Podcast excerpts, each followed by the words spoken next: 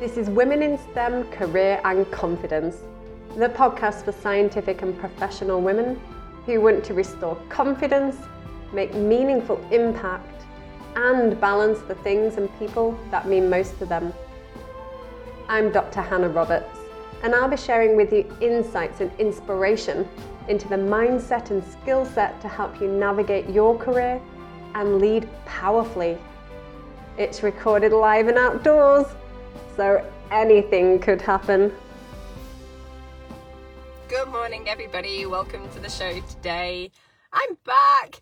It may feel like I've stopped doing these, but I haven't. I've changed swimming venue and it takes me slightly longer to get home. And sometimes I think, I'm not sure I got time for it today, but um, I'm working it out. So I'm here and the swimming venue is much better. it has actual lanes, so I don't have to battle with the grannies. Not that I battle with the grannies, of course, but I do. In a nice way.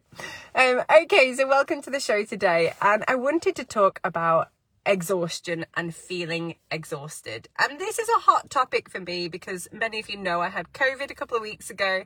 Then my daughter gave me what I kindly refer to as the kiss of death where they really, really want to kiss you, but you know if they kiss you, they're going to make you very poorly. so she gave me the Dementor's kiss of death. And of course, um, then I had another coffee thing on top of the last. But I'm coming out the other end again, which is all good news.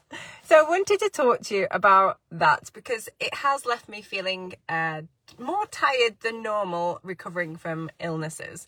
So what can we do about that? And I heard a concept a couple of weeks ago on a coaching call from another coach, and I thought that's an excellent way of explaining this. So um, I will borrow that. and um, so just just for full disclosure, it was Annie Stoker at one of many who said that. So um, she is an absolutely amazing coach, and I love listening to her coaching. So she said, um, I want you to think about how many units of energy you have uh, this morning. So if you're watching or if you're watching a replay, type in the comments below how many units of energy between 0 and 10 do you have this morning? And I reckon when I woke up this morning, I want to say I had seven units of energy today. Like, not bouncing off the walls, but not too bad. About seven, seven out of 10. And then I want you to think about the day that you've got ahead and how many units of energy you think that would take to complete your day. So my day is actually quieter than a normal Friday today. I've got um, a consulting call, I've got a two hour workshop, I've got a coaching call after that, but I've got space in the morning and space later on in the afternoon. So actually, I've got that, and then later this evening, I'm going out for dinner with a friend as well.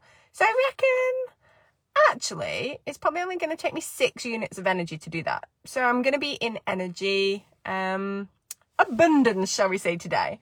But if you take another day of the week and I wake up with seven units of energy, and if I had a full schedule, that would take probably more than seven units of energy. And guaranteed that would be the day where it gets to five o'clock. I'm trying to make the tea, or Mark's making tea, but I'm trying to sort the kids, whatever, whichever way around it is and I will be starving, hungry, tired, and probably need a lie down while Elsie's in the bath. that kind of thing. So I think it's a really great concept to start to ask yourself each and every day how many units of energy do I have? What's the day ahead look like? And if it's going to be energy deficit, what can I what can I do about that?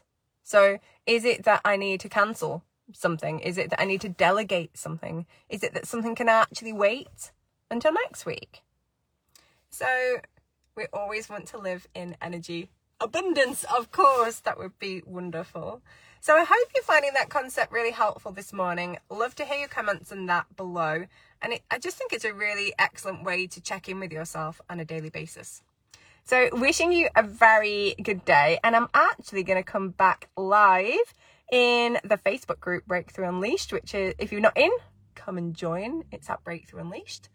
And we're going to be talking a little bit about a coaching conversation that my client wants me to produce into a podcast about what to do when you have given everything to an interview and there's nothing more you can do about it and you really want the job.